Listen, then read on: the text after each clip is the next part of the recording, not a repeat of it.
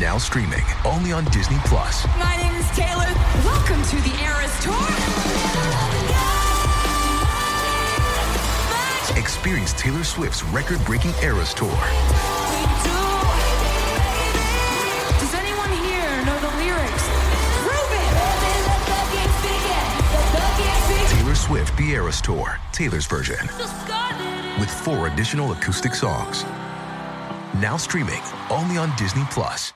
If you've got a thirst for knowledge that never quits, Brightside podcasts are just what you need. Whether you're into recent discoveries, space exploration, true stories, or useful tips for self improvement, psychology, gadgets, or just your day to day routine, there's something for everyone. So you come home after a long Friday at work and say to yourself, why can't the weekend be any longer? You dread going to work on Monday. It's only two days away and you have so much to do. And then, as soon as you turn on TV news, you hear the best announcement you could possibly imagine. The week has been extended to 10 days instead of 7. You start jumping for joy. You're thinking about a long weekend you're going to have, enough time to relax and maybe get out of town and go to the countryside. But it turns out you haven't listened to the end. Apparently, there will only be one extra day for the weekend. The other two days will be regular work days. But it doesn't sound too bad. Two extra days in the office, but another full day added to the weekend. Why is there seven days in a week and not ten or five? The answer is hidden back in the ancient days of Babylonia. People often looked at the sky in search of answers. They were quite observant and noticed that the moon had phases. Then they figured out it took 28 days for the moon to complete one cycle of these phases. Interestingly, these days, the cycle is 29 and a half days. Anyway, the cycle begins with the new moon. That's when the moon isn't visible. The sun, the moon, and Earth are lined up in such a way that we only see the dark side of the moon. After that, it goes through the phases of half moon and crescent moon, and then it's the full moon. Starting from this point, the process is reversed half moon, crescent moon, and finally it's the new moon again. The Babylonians divided the cycle, 28 days, into four parts. That's how they got seven days, a week we still use today. Plus, when people looked at the sky, they saw seven celestial bodies. Those were the Sun, the Moon, Mars, Mercury, Jupiter, Venus, and Saturn. Of course, now we know there are many more planets, stars, and other space objects out there. But at that time, only these ones were close enough to observe. The day on Earth equals one full rotation of the planet around its axis, and a year is over when Earth makes one complete orbit around the Sun. It takes the planet 365 and one quarter days.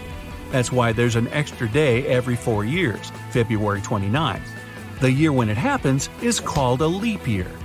But back to your story. It's now Friday and you're super excited. After all, you're going to have an extra day for relaxing this weekend, even though there will be two days of extra work. Oh, but it means that each month will have around 43 days. That will bring a total of 516 days in a single year. Everything you've already planned for this year will have to be changed. Summer vacations and winter holidays will be longer. People will spend more time at school, university, and at work.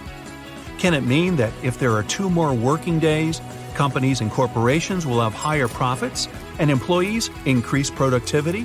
Maybe. You're in your car, driving to your cabin by the lake. Three days of fresh air and breathtaking sunsets. Pure bliss.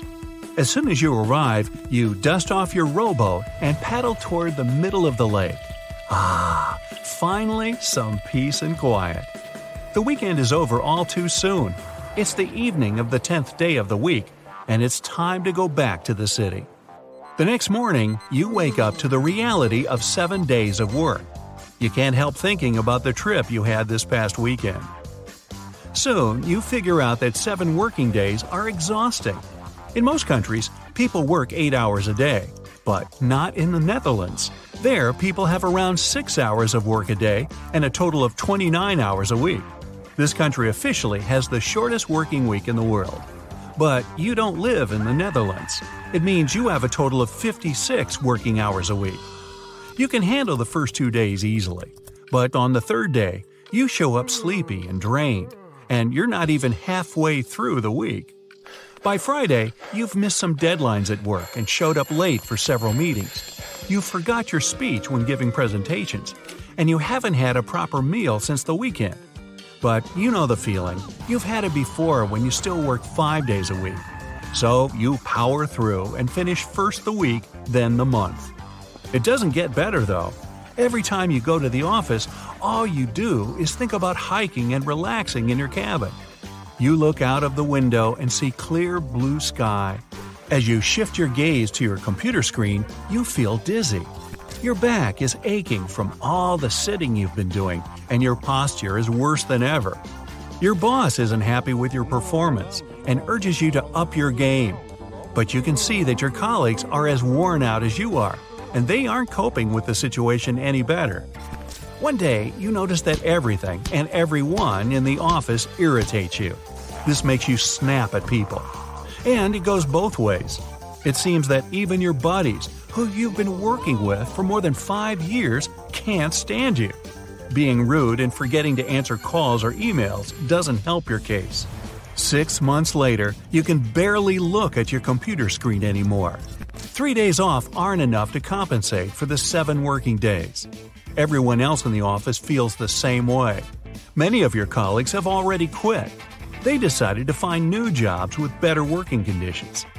You had to get glasses to work at the computer. With seven days of straining your eyes week after week, your eyesight has become much worse. You keep reminding yourself the winter holidays are only two months away, but that's 86 days instead of 60 like before. Fast forward to the holidays. It's the final week before everyone goes on vacation. You can't stop dreaming about spending your free time at the beach. But then, an announcement comes out.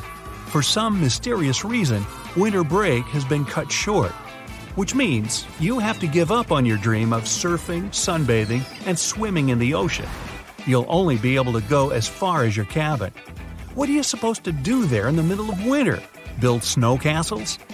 Everyone around seems to be in despair, just like you. People are starting to lose hope.